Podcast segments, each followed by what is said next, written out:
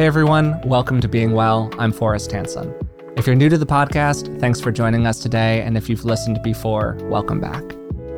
I've been really looking forward to this episode because, well, I've been looking forward to this episode since we started doing the podcast. It was one of the topics that I wrote down 5 years ago when we first started brainstorming for this thing. But it's always felt like a really hard episode to do, which is part of why I've avoided it to this point, because it's just such a big thing to wrap your head around. And also there's a lot of argument over whether or not the thing that we're going to be talking about today is even a thing at all, and the implications that it has, if it is a thing, for how we live our lives. So today we're going to be talking about the unconscious mind. Yeah, great job there, Dad. Thanks for chiming in. I should do like the soundtrack for Jaws. What's going to drag you under? Sorry. So I'm glad that I'm joined today by a clinical psychologist, best-selling author, and also my dad, Dr. Rick Hansen. So Dad, how are you doing today? Psychologist and mediocre comedian and voice actor, but that's all right. It's funny, there's a kind of strange gaiety coming through about a topic that involves both a lot of rigidity and a lot of unruliness. Yeah. Inside us. Yeah. So with those maybe as kind of thematic notes, I'm looking forward a lot to getting into this. Yeah, I think we're a little punch drunk to start this one because we were already talking for about 10 or 15 minutes about what the heck are we going to talk about today with this particular topic before we press the record button.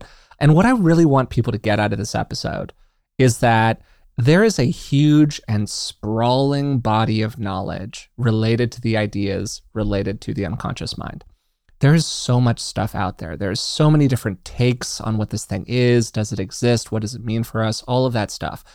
And I had to wade through not an insubstantial amount of reading just to prep for this episode. And I really want to try to get you the good stuff without you having to go through that process yourself. So that's what I hope we take away from this. And I would love to start, Dad, by just asking you, what's the unconscious mind? Well, let's start with what is the mind? Oh, man. Okay, great. The function of the nervous system is to process information. It stores information, receives information, transmits information, and creates architectures of instructions, software essentially, that do good things with information. That's why it evolved. So the way I define mind is the entirety of the information represented by a particular nervous system. So think information processing. By unconscious, people typically mean two kinds of information. One, information that is permanently inaccessible to conscious, self-reflective awareness. And second, information that is currently inaccessible, but in principle could be accessible either at will or with some help, maybe with a therapist or some inner practice of one kind or another. Mm-hmm. That's basically it. Great. Yeah, and it's that second category that we're mostly interested in today. Yeah. And it's really kind of haunting to realize I was thinking of this as Avatar. All right, I'm looking forward to the next Avatar film. I haven't seen it yet. Okay, and so it's a CG'd world, computer graphics. Mm-hmm. It's entirely constructed. So we realized when we were watching that movie that someone basically with tremendous processing power, maybe $1 billion worth, crafted this extraordinary film. Well, guess what? This moment of hearing, seeing, tasting, touching, thinking, wanting, when you look around the room you're in or hear our voices right now, all of that is virtual in our phenomenology. We never directly access reality itself. We access our perceptions of it. Now, those perceptions need to be pretty accurate approximations of reality to enable lizards, mice, monkeys, and men, and humans, in other words, to survive in harsh conditions, but it's virtual, it's constructed. And much as when we watch Avatar, we start to realize if we were in that immersive world, like with 3D glasses on or something, we'd be experiencing various things, but the information processing that's putting those images on the screen and the background, the kind of the machinery deep down is just forever inaccessible to us. So it's really haunting, if you'll forgive my extended metaphor here, to realize that almost all of who we are is outside deliberate control and even outside of awareness, which is both humbling and haunting, because it obviously would move us into an investigation of what's below the waterline. Yeah, and so picking up on that and focusing on the kinds of information that might be pushed out of our immediate access, but could theoretically be accessible to somebody. Freud had this conception of the mind as being made up of three parts, essentially your conscious mind, your pre-conscious mind, and then your unconscious mind. And people often use the metaphor of an iceberg to talk about these three parts of the mind. So you have the conscious, which is the part that's above the water. Then the pre-conscious, it's below the water, but it's still insight to us. And this could be something like what you ate for breakfast several weeks ago. It's not floating around in your mind right this second, but you could pull that up with a little bit of effort. And then we have the unconscious, and that's the stuff that's out of sight. And for me, one of the really interesting questions here is, for starters, what's in that unconscious mind? And then second, why does stuff get put there? So I'm going to start by asking you the first part of that question, Dad. Could you give some examples of the sorts of material, the kinds of things that might be in somebody's unconscious? If we mean the kinds of things that are permanently inaccessible, think of them as like programs in a computer that, for example, regulate your heartbeat. Things like that. That's bubbling away. And then the other kind of stuff is what we push down because it's just too painful to feel, maybe certain kinds of memories from childhood, maybe certain kinds of pain. We just don't want to think about it. We don't want to open up to it. So we push it down. And then there's another category, which is not so much what we've deliberately repressed, but forces in the complexity, given the complexity of the nervous system, several hundred trillion little microprocessors organized in clusters inside us right now, sparkling away. And then we're into the possibility of things like imagery or nonverbal material that starts to be compelling or speaks to us in meaningful ways. And to use your iceberg metaphor a little bit, it's a part of us that somehow it feels different from the observing ego, and it's kind of bobbing up and down in the water, a little bit above and a lot below. And then what's our relationship with these various characters bobbing up and down in the waterline? Our parts, in terms of the long history of the notion of the psyche made up of parts, recently really developed by Richard Schwartz and Internal Family Systems. You were a guinea pig, willingly, of him talking with you one time for us on the podcast. Mm-hmm. And we'll get into that too, but things like the shadow or the anima animus, the relating to your perhaps gender or certain archetypal forces inside you that we often find also repeatedly represented in myths and folklore around the world in really different places. So this is sort of the territory. Okay, what do you think about all that? I think that we're already talking about Jung, which we were inevitably going to talk about during this conversation. So the two people who did the most famous, most well-known work to flesh this out were Freud and Jung. Yeah. And the context for this is that a lot of this was being done in the early 1900s. And so there were all of these various schools that were running around Europe. And this was, in terms of the history of Western psychology, we're mostly talking about Europe. We're mostly talking about white men. Your mileage may vary on all of these things. And Jung was essentially arguing that there is this great reservoir of material in people that influences their behavior. Freud was also arguing this. And then Jung basically took this idea and expanded it to the idea that, hey, maybe there is some not particularly well understood, sort of almost pseudo-mystical way in which we all share some underlying firmament that connects us with these different images and archetypes that's just fundamental to being human. And it's passed down from person to person, much as we pass down our genes. And this was his idea of the collective unconscious, which is not a very scientific idea at this point in time. It's just kind of a thought.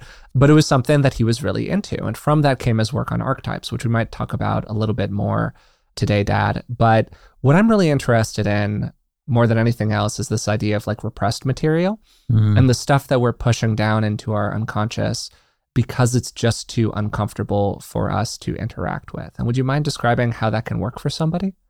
Yeah. So first off, when we think about repression, it implies a kind of agency, even a deliberate sort of thing. And in a way, I would talk about it a little bit more in terms of implicit memory formation of emotionally painful experiences. So let's suppose that you're a child, and let's suppose that for various reasons, you're bullied fairly often through grade school and high school.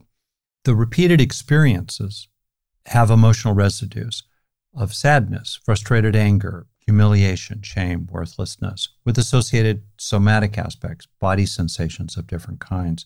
And those experiences sift down into implicit memory. In effect, they're learned. So we acquire that particular package, let's say, related to, let's say, being criticized in a group setting in any way, shape, or form. So all that happened, that material's there. Most of the time, let's say now as an adult, 30 years later, working in a business environment, most of the time, that adult, it would not be aware of it. It wouldn't be relevant. It might drag their mood down in general, but let's say it's mainly, if not entirely, outside of awareness, and then something happens. They're called on in a group setting, and there's a criticism. And suddenly, it's as if they're back in 7th grade. That whole material is called up again. It's triggered. It's reactivated. That's one way in which a lot of so-called unconscious material lives. And it's not so much that the child deliberately pushed it away, although there are examples that are quite remarkable. Under extreme trauma, people will thoroughly dissociate, and they have little or no sense of what actually happened. And yet, very often years later, corroborated often by third parties, like, yeah, it happened like that, it will suddenly come back to them, or it'll start trickling back to them bit by bit. Then there are certain situations where people deliberately repress the memory. They just deliberately, at some level inside, they go, this is too horrible. I'm not going to think about it. I'm not going to dwell on it. Yeah, I think that the word deliberately here, and just what you were saying earlier about, I don't know if I love the idea of repressing because there's this tone to it of it being a deliberate action. Yeah. One of the real interesting questions about the unconscious mind in general is, how does stuff get there? Particularly this category of things you're talking about, Dad, where somebody goes through a painful experience of some kind, or often when Freud was talking about this stuff, he talked about our inappropriate urges of various kinds. These are the urges that were commonly linked to the id. The idea was that we are big apes, and we're running around, and we want to do the things that big apes want to do. Yeah. For Freud, that was the life and death impulses. Basically, we want to kill things, we want to procreate, we want to eat delicious food, we want to be big animals. But in order to live in a functional society, we need to be able to curtail some of those impulses. So what do we do inside of our mind in order to deal with all of those desires? Well, we repress them. We push them down somewhere. And then they bubble out of us in all of these subtle ways. And I don't know that it is a conscious and volitional act. In fact, I think it's probably not. Like, what people choose to repress, it isn't really a thing. They're not choosing it. It's just happening. But it does seem like there's a deliberate function that's occurring in the system that is causing certain material to get pushed down and certain material not to get pushed down. So we can't talk about volitional control, but I think it is kind of helpful to think about it in terms of your mind making choices, even if it's making choices without consulting you about the choices that it's making. Does that make sense? Oh, totally. And so now we're kind of in my sweet spot. I went to grad school, a psychoanalytically oriented school, layered on top of family therapy and developmental psychology, with kind of a through line of human potential and spiritual practice with some cognitive behavioral practicalities around the edges. Every time I try to pin you down about what kind of a therapist you actually are, Dad, this is what I hear. It's the full kitchen sink just in the pot boiling away on the stovetop. Why not play with all the toys, all the tools? But yeah, I think many therapists think developmentally, and that was a Freudian model in many ways, that history matters. Okay. They think developmentally in a framework of relationality while acting cognitively behaviorally. That's a pretty common package. And again, there's some variation on that. So let's talk about two kind of ideas here. One is, what do we disown? What parts of ourselves do we not want to think we are, and we don't want other people to see that we are? So we kind of keep them under covers, or we push them in to a room inside the mansion of the mind and try to lock the door.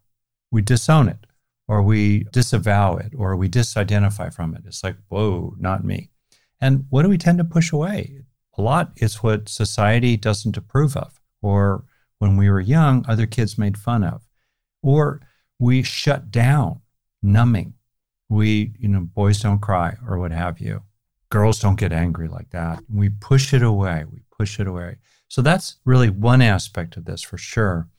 And as you well know, in the Freudian model, which was situated in the Victorian age, it was this notion of a collision, which also is centered in a context of colonialism and Northern Hemisphere delusions of superiority, in which there was this collision between so-called civilized ways of being and savagery, represented by Freud as superego, civilization, savagery, id, with this precarious ego, so-called, trying to navigate and compromise between the two of those. So it was a lot about repression of sexuality, disowning of that, disowning of desires to have an erotic relationship with a parent, the Oedipal complex. Sex and violence, yeah. Yeah. Those were the two big ones. Something is too terrible to feel or to include or to accept as a part of yourself in an integrated kind of way. So it's pushed out. And a lot of what the therapy is about is reclaiming.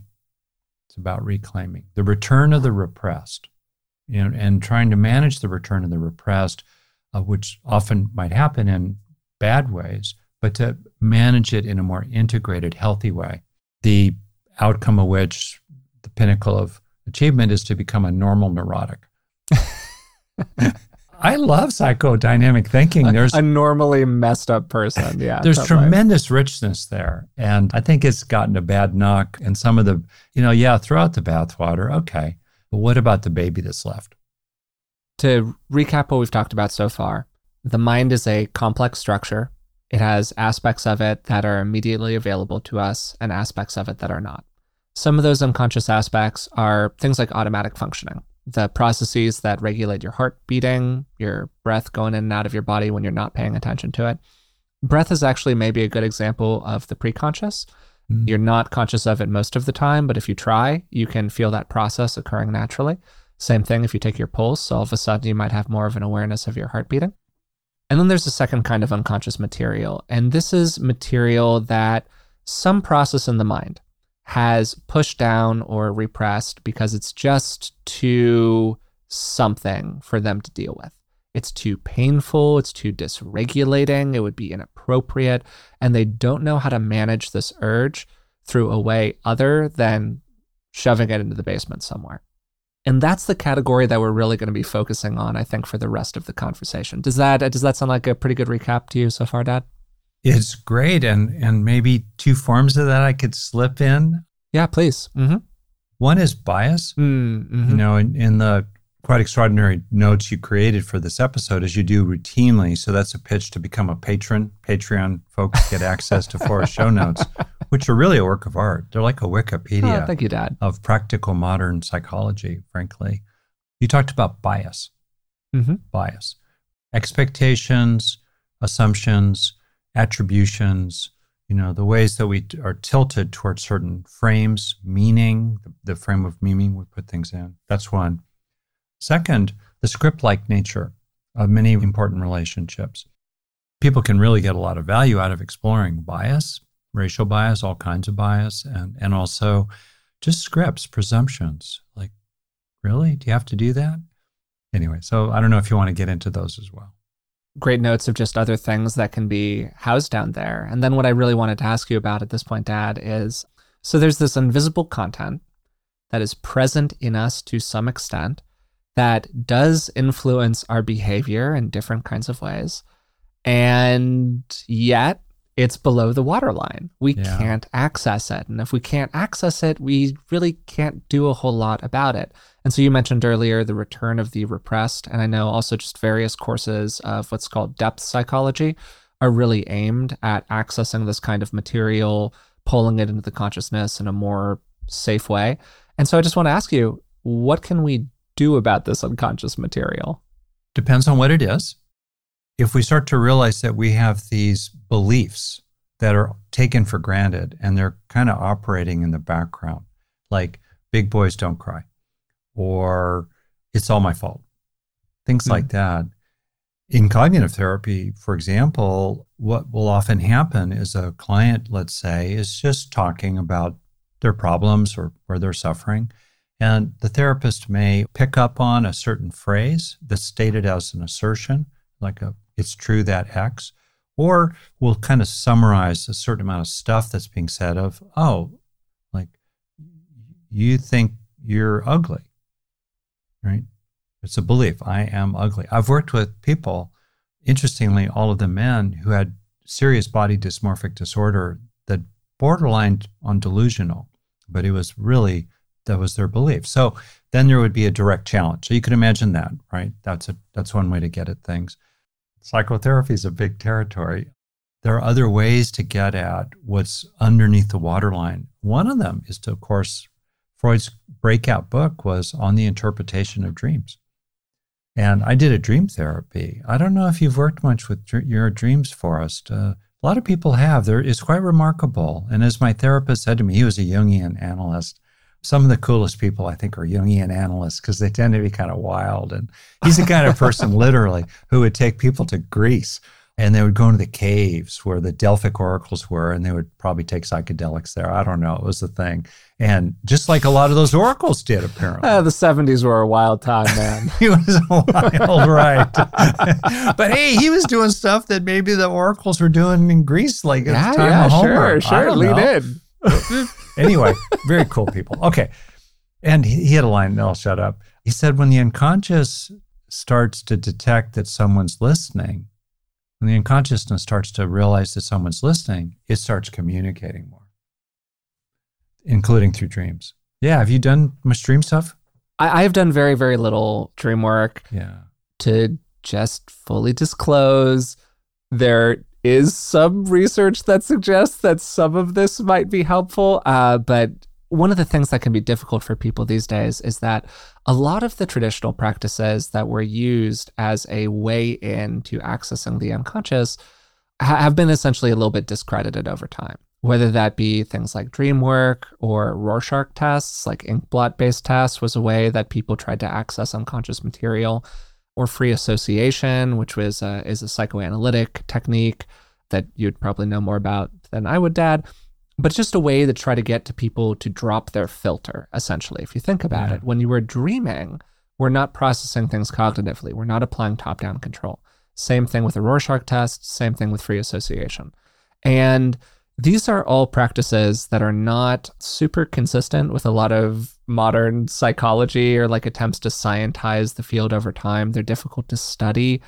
There are some prominent examples of things where like a Rorschach test was used in a legal case or something and had a weird result for somebody. And it turns out that we really shouldn't have taken it that seriously. So there are ways in which these more ascientific approaches can have some complexities that are associated with them. So that being said, for one individual, it can be a totally useful way to do analysis. Yeah, and this also gets to kind of a meta topic for our podcast, which is like in clinical psychology in America, there's really a kind of a collision. There's been a real tension between those who want to procedurize it and manualize it and replicatabilize it in the frame of the scientific method, which is about being able to replicate your research in falsifiable frameworks by third parties. And it's really important to appreciate that just because we can't measure something does not mean it's not personally meaningful in some way. Yeah. How do you measure a response to poetry or a person's response to a compelling dream image that really summarizes a lot of what they're grappling with these days and gives them that feeling of, oh, yeah, that's how it is to be me? So all that said, and more broadly, think about the inquiry into the depths of the psyche in so many cultures around the world, including First Nations cultures. Anyway, so I appreciate your disclaimer, and we don't disagree at all about it. Yeah, and to reinforce part of what you're saying here, Dad, and I'm going to totally out myself here and probably not ruin my credibility, I love doing things like throwing the tarot. Do I think that the tarot is a force of divine divination that is giving me the exact answer to my question? No, I don't think that.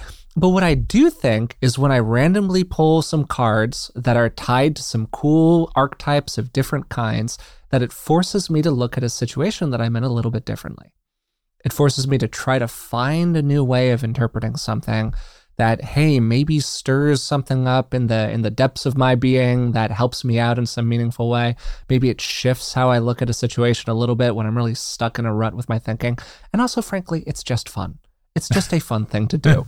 So, I just think that like a lot of these things, we can get a little bit too precious, to your point, about how exactly has it been procedurized in these various ways, when the question over and over again is really just, do you find it useful?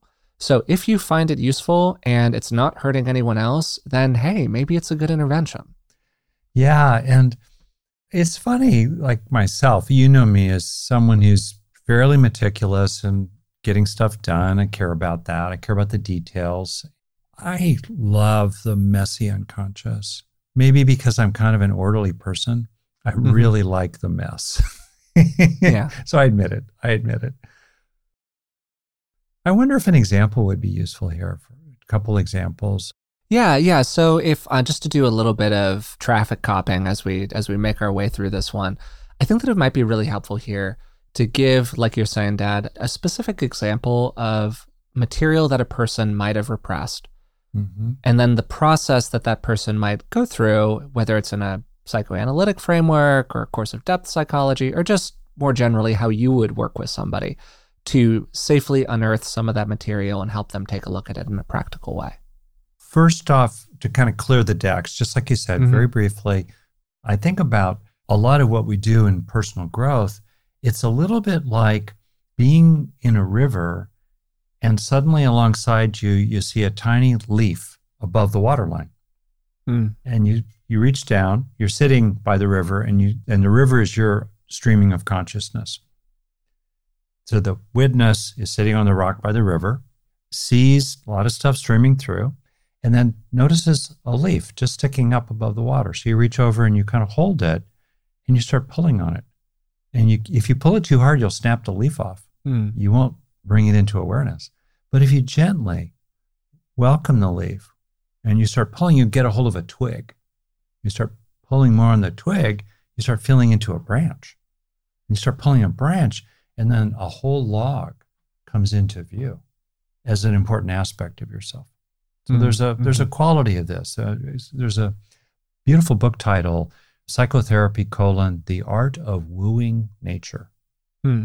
You're wooing, Okay, so having said all that, and also I should add, what about the inner child?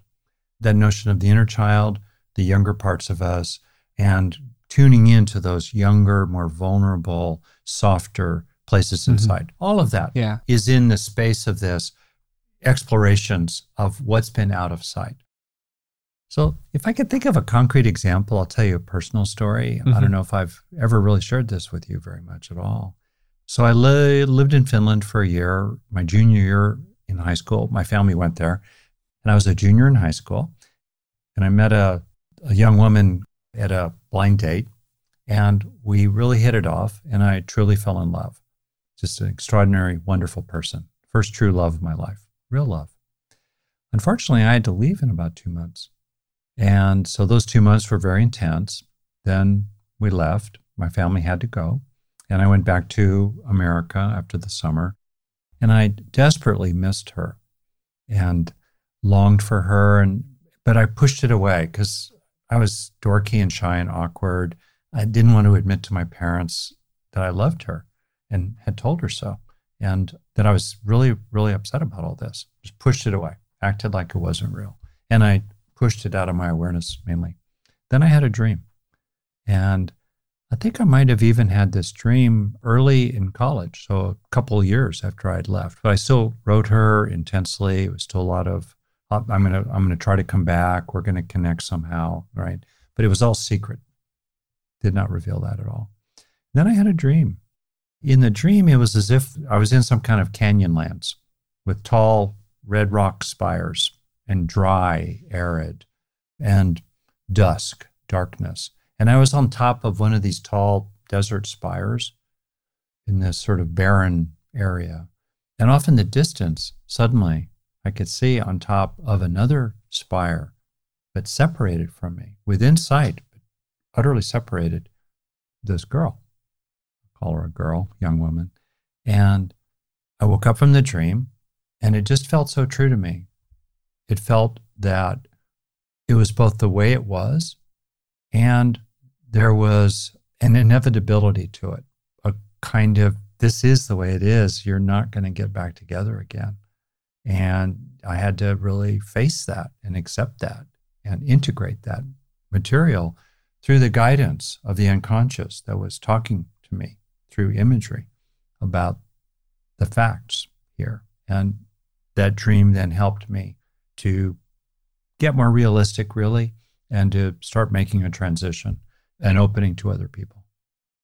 Well, it's a lovely story, Dad. And I'm sure there are people listening who resonate with that in terms of these early romantic experiences that we can have with another person and the ways in which they can really have a very long tail throughout our lives, both in terms of the feelings themselves, but then maybe even more in the scripts that we start to write about the way that love works or what it means to be in a relationship with another person. And so it's always really fortunate to have like a positive early experience in that way, I think, or at least one that's not too dysregulating for a person. Yeah. Something that's implicit in your story, I think, is that often when this repression occurs of one kind or another, like you were talking about having these urges and these desires, but you push them down inside of yourself because you didn't want to deal with them. These are painful sensations. These are painful thoughts and feelings. And so when that first unearthing process happens for a person, it's often quite uncomfortable for them. Mm. You talk about emptying the bucket of tears a spoonful at a time. That's a line I've heard you use often. Yeah. And it can be really helpful to do this work if you're going to do depth psychology kind of work with a clinician, because the point of that practice is to create a safe environment for you to be able to deal with uncomfortable thoughts and feelings that can come up during that process. Yeah. And at the same time, accessing that material, which I've done in some ways in my own life, is just enormously valuable, or at least has been enormously valuable for me personally. So you've given that example, and you have also already mentioned dream work here as one way that people can access that more unconscious material. Do you have any other ideas or any other recommendations for what somebody could do, maybe if they can't work with a clinician for whatever reason, to get into that beneath the waterline territory? Yeah. Well, here too, to name it and then kind of move on from it, emotional release work. I mean, that's a whole category. If we want to start talking about that, I mean, as an example, I did workshops in the 70s and led them that would involve people forming, like taking a towel, wrapping it up into a roll with masking tape around it, and then using that towel for minutes at a time to pound on a table, screaming at the top of your lungs and getting all kinds of anger out or other kinds of feelings, often ending up crying just because what was underneath the anger, very understandable anger often, was tears, clearing that away. So there are categories there. Again, be careful, to use a Jungian metaphor, when he loved alchemy, these sort of pre-modern ways of describing the psyche. And for example, his point being the hotter the fire and the more combustible the mixture, the stronger the crucible. To your point as well, working with other people. So there's emotional release work. There's a lot around art therapy or creative expression kinds of therapy where people will do things like with their non-dominant hand. I'm right-handed, so it'll be left-handed. Just start making shapes. And the non-dominant hand typically is associated with the nonverbal hemisphere of the cerebral cortex. In my case, it would be my right hemisphere, where a lot of material lives, a lot of wisdom lives in the right hemisphere, but it's without speech. It's like, so anyway, non-dominant hand, doing stuff like that, emotional expression work. I've done things and, you know, I've told people about doing things where you get a crayon, you hold it in your non-dominant hand and you just get it off your chest, you know, in ways that aren't going to hurt anybody. Like you start writing with your crayon, giant letters on a page, F, U, and you keep going, right? Yeah, yeah. Well, can I pitch you on some ideas, some like practices that I think could plausibly help somebody out here? These are by and large not original ideas for starters, but I was really thinking about this, Dad, and to me, I wonder if the most effective modern technique that we have for accessing the unconscious is just mindfulness practice. Aye. Because essentially mindfulness practice is interoception. If you think about it, you are tuning in. That's great for us. To what's going on in the body. Yeah. And at least in my experience, when your thinking brain gets quiet, something tries to fill it. Really beautifully said. I think there's a place for taking a kind of technical procedural stance of pure choiceless awareness. That said, I've gotten a lot of good therapy mileage sitting on my couch meditating. Yeah. 5-10 minutes at a time, occasionally. You know, there you are, you're receptive, you're calm, maybe you're opening your heart, you're doing stuff. So you got a good crucible to use that. And then whoop, something comes up that like you just feel really guilty about.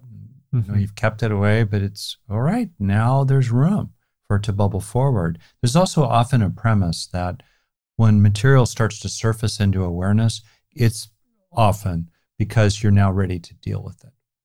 And that gets to, I think, the second thing, which is strengths development, right? So if the premise is that we repress material because it is painful in some way. Yeah. Well, what do we do with painful stuff? We can do what we can to increase our distress tolerance. And that phrase, distress tolerance, is a little bit complex. It can have some associations for people that are difficult or problematic, or it can sound a little judgy. But the basic idea, I think, is good and is useful, which is that as we increase our ability to bear different kinds of uncomfortable experiences, we can do a better job of unearthing this material and have it land on us in a way that isn't overwhelming. And I don't think that there's like a little traffic conductor inside of the brain that's going around being like, you are now ready to process this material. I don't think that that's happening. But I do think that there's a kind of mysterious process here where it does feel like when people resource themselves more, maybe just because they become more confident. Yeah. So they become more confident in themselves and then they get braver, essentially, about delving into the underbelly of whatever's going on down there. I think that's true, and I can tell a story about myself taking a Rorschach, if you like. That let's do some Rorschach testing. Great. Yeah. So I want to stress that the literal interpretations from something like a Rorschach, you have to be careful about that, and it's really important to be careful yourself about your unconscious bias, your privilege, what it's like for someone to go through an assessment, all the above. Okay. That said, a Rorschach is very much about not what you see, but how you see it. So to your point about strengths building, tell a story here. As I was preparing for my licensing exam, which included back in 1991, I believe, 92, 91, the requirement to be able to talk about key tests like a Rorschach test.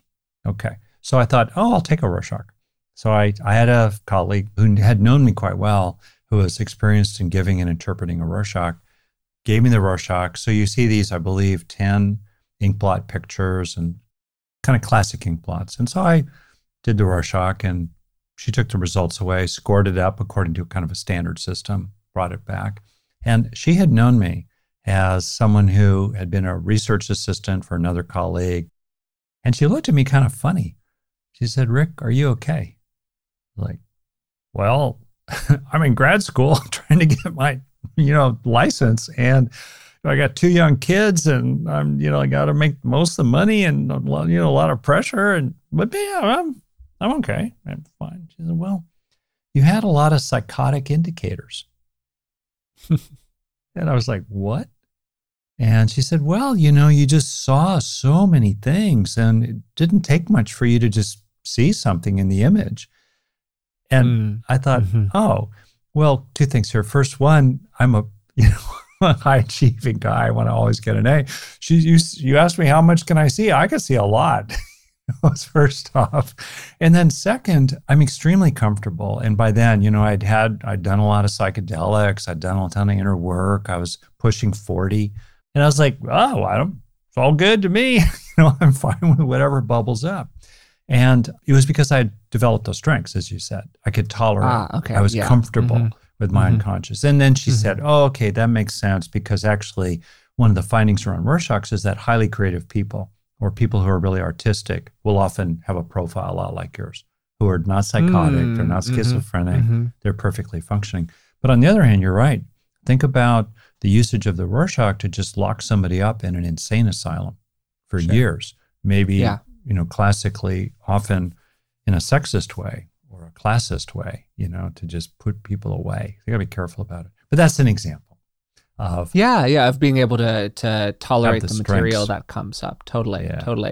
And I think that's something that's running through the conversation as we're naming these different ways to access the unconscious mind or work with this material, is how it can be cognitive in its presentation, like we think about these thoughts. Yeah.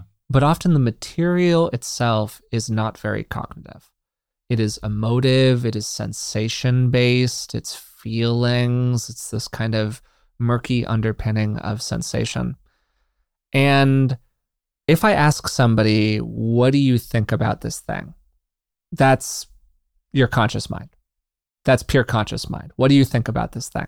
Pure consciousness. But if I ask you, how do you feel about it? Oh, yeah.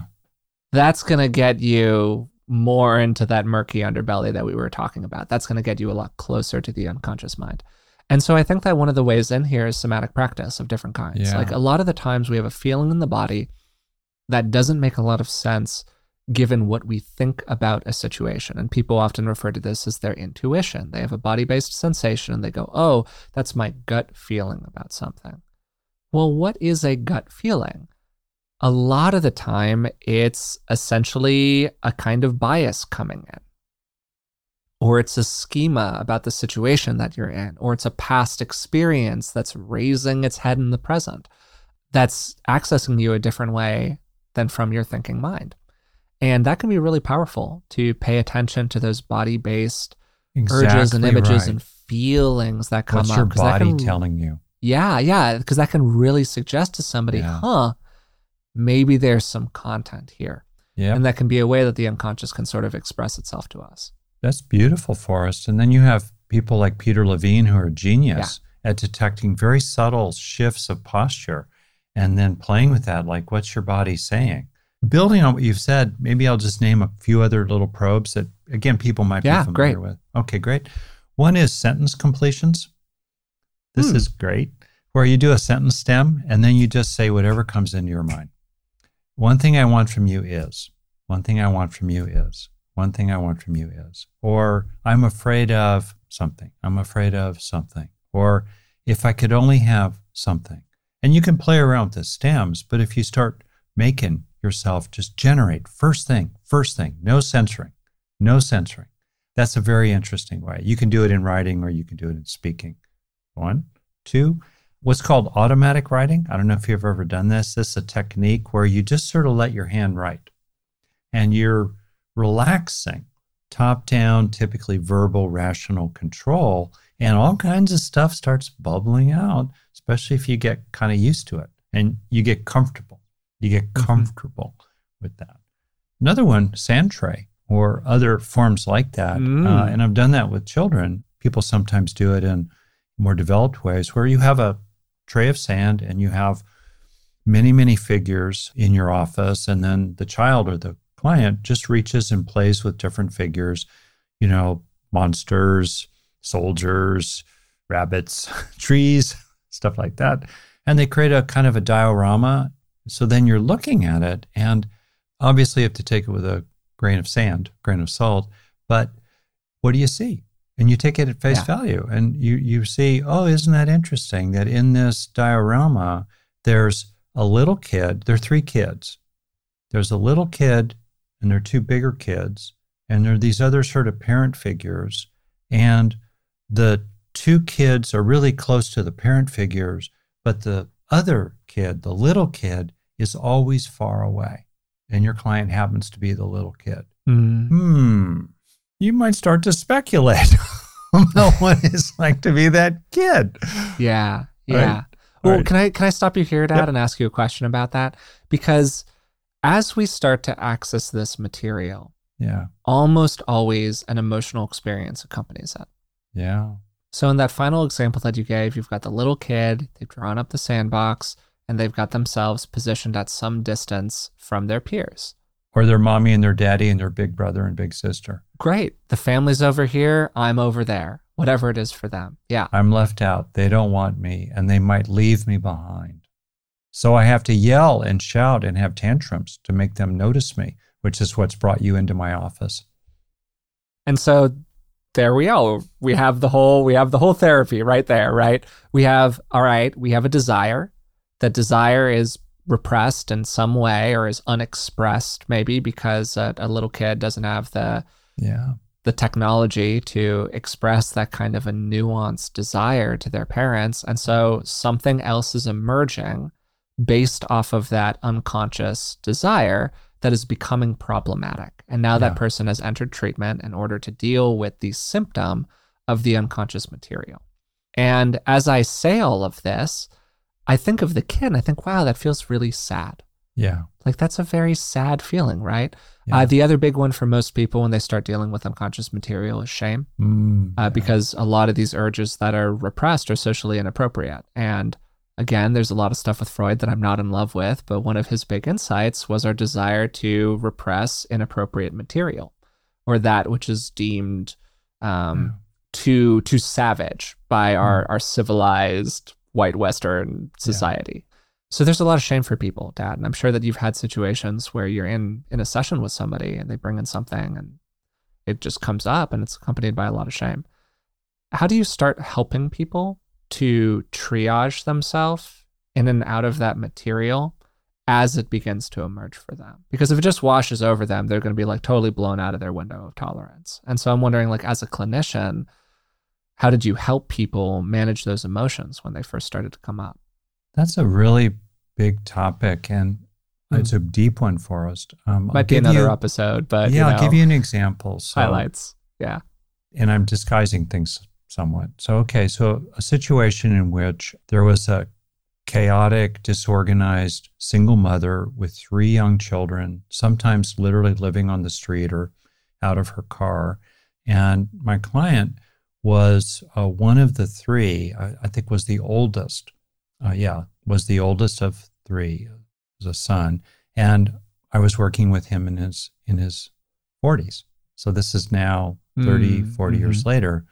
And it became clear from just understanding the story a little bit that he felt ashamed that as an 8-year-old, but he was I'm going to use certain kind of languaging here. He was like the man of the family as an 8-year-old, because his mom, who actually got organized, and I think there was maybe some drug and alcohol stuff early on, but she definitely grew and progressed later. But as a kid, he felt like it was his fault that he couldn't protect his younger brother and sister from their circumstances. And he felt deeply ashamed.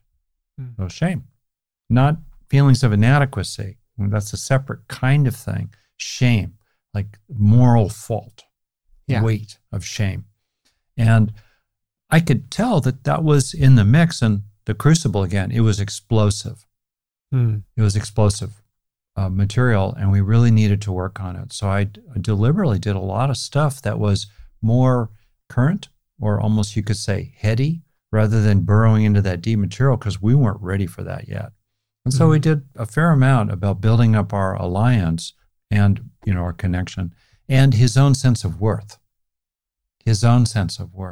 so that with that strength, which you have wisely highlighted, we could then increasingly start getting at what happened. And he had the capacity increasingly to both feel that sweet young warrior, good warrior kind of boy who couldn't rescue his family, mm-hmm. while also stepping far enough back to realize that, of course, he couldn't. It was not that boy's fault that there were problems. Of course he couldn't. And there was nothing to be ashamed of, right? Mm-hmm. But it was based on having the strengths developed over time to be able to do that and then process around that and not need to anesthetize himself against that terrible. Shame is terrible. Mm. Of all the so-called negative emotions, it's the hardest to bear, really. Mm. People can bear fear unless, panic is horrible, but fear, anger, and sadness, but shame, oh boy, really. Was it something where you were able to do work inside of the room and then put a lid on it in some kind of way so that they could walk out and be functional until they came into the room again and you were able to go back into the material? Yeah. Now we're in the kind of the little bit the minutiae of the craft. It's like a science, and it's mainly a craft, actually. But I also think that it's craft that might be helpful for people in terms of triaging themselves into and out of these feelings as you begin to go through a process. Like, let's say that, to use myself as an example here just really quickly, let's say that I go through a process where I start to come to terms with the fact that I am just a sensitive person, period, full stop, sensitive boyo. That's the way that I am. Okay. And that's in a context of a broader culture that is not necessarily super receptive around sensitive guys and so on and so on. Okay, so when that first comes up for me, what happens? Well, denial happens. That was the first 25 or so years of my life. And then, okay, you go through a process of interacting with the material. And for me, I really had to triage myself into and out of it. I couldn't just live there all the time because, for starters, I would just get emotionally exhausted. But then also you get down on yourself and it just all this other stuff starts to happen. So it was really helpful for me to be able to sometimes contact that material and sometimes not, and kind of work in and out of it in waves. And I would imagine that's also part of what you did inside of the office with people, particularly when they're dealing with stuff like the story you're describing, which is much more intense in terms of its emotional valence and the age of it and just the whole thing. Yeah. And my model of the heal process, have, enrich, absorb, and link. And right here is linking. So here's my client, and I have and had genuine, tremendous respect for him. And he could feel that. He knew that. And the fact that I was a doctor, that added to the impact of my respect for him. So he's sitting in the context of my respect for him and my seeing that there was nothing to be ashamed of in that young 8-year-old's life while feeling the shame. Hmm. So there's the linking right there. He's feeling the shame. He's also experiencing my unconditional positive regard, as Carl Rogers would put it.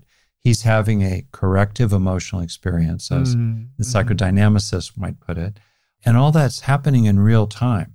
And then there's the management of that. Well, I'm aware of the clock ticking and I'm thinking 19 minutes to go, 14, new person in 20 minutes. Yeah. I might get 3 minutes to, get a drink of water here. You got to put this guy back together before he leaves the office. Totally. Yeah. Yeah, exactly. And I don't want to send him out the door bleeding from all orifices. So, there's that. You're thinking about that as well in the reality of it all. Yeah. Yeah. And then there's some repetition. And then there's what helps too is this could be useful for people actually, is to shift to a voice, if you will, a perspective that's your own, but it's about you. And to shift from me naming the reality that, of course, that 8-year-old could never get their mother out of poverty, right?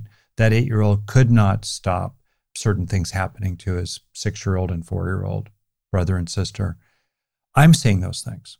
But then the powerful shift is when he starts to say those things. He can say those things. And so he's the one who's carrying, the talking stick of wisdom, as it were. He is the microphone. Then that's the really, really, really important shift. Yeah, two things that I would just highlight in there that stand out to me as really key parts. The last thing you said sounds a little bit like a version of almost teach what you need to learn. Become the person who's doing the talking, who's doing the saying, doing the reinforcing. That can be really powerful. You're saying it to yourself. You're saying it to yourself. Yeah.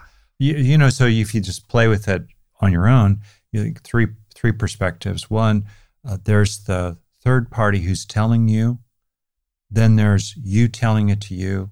Then there's the beleaguered inner being, like the 8-year-old child, who is receiving it into oneself. Yeah. And then, so the second thing that stands out from all of that is just the relationality of it. Yeah. And the fearlessness of it. Yeah. Oh, yeah, for sure. For sure. The bravery of it, but kind of technically in terms of what might be helping a person, that there's somebody else that they're in a dialogue with, even if that somebody else is just a part of themselves, you know? But I think that a huge aid to the whole thing is not just working with a clinician, it's having somebody outside of the self who is present in some kind of a positive and reinforcing way, who is holding space or being supportive or acknowledging that what you went through really was hard and really was painful. That seems like a just enormously positive part of the whole thing. Yeah, often a real flesh and blood other person, one way or another. I'm thinking of the saying from AA, the mind is a dangerous neighborhood. Never go in alone. And I think in a literary way, the angel Virgil, supposedly, was Dante's guide through the Inferno. Okay? You want to have a guide with you when you're going after the hard stuff. And it could be an inner guide, though.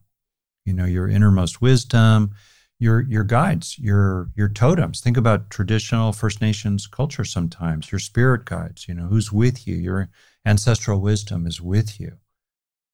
If it's okay maybe for us, and I know we're going to wrap up here, and I have no idea how you're going to edit this sprawling conversation, and I hope you do. I warned you, it was going to be both rigid and unruly, and it's been mainly unruly. I want to put a plea in here for including what's left out. And Zen saying, nothing left out, and yet we're always leaving things out, so don't leave out that you leave stuff out. So in our standard culture, including your and my discourse style, highly verbal, highly logical, rational, procedural. It's about control, top-down control, kind of an engineering model of the mind, you know, study it, physics, and then do engineering on it, fix it. And okay, lots of benefit to that stuff. And what does that leave out? Mystery. What is beyond our control? What is nonverbal? Undreamt of in our philosophies, Horatio. What's left out? And how can we start to invite and welcome and encourage what's left out? And I want to kind of put a plea for that.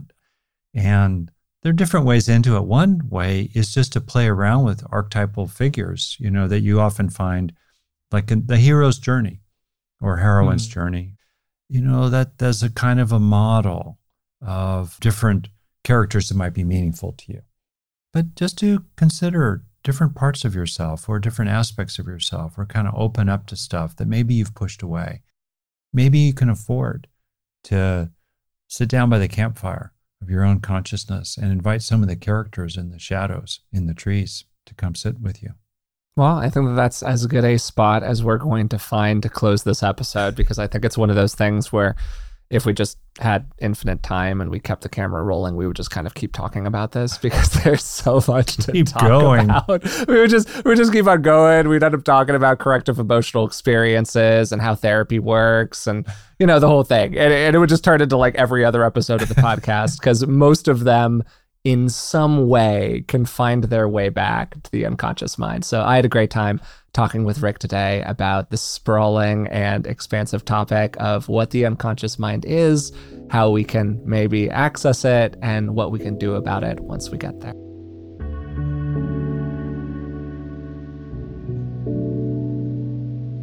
We began today's conversation by talking about what the unconscious mind is.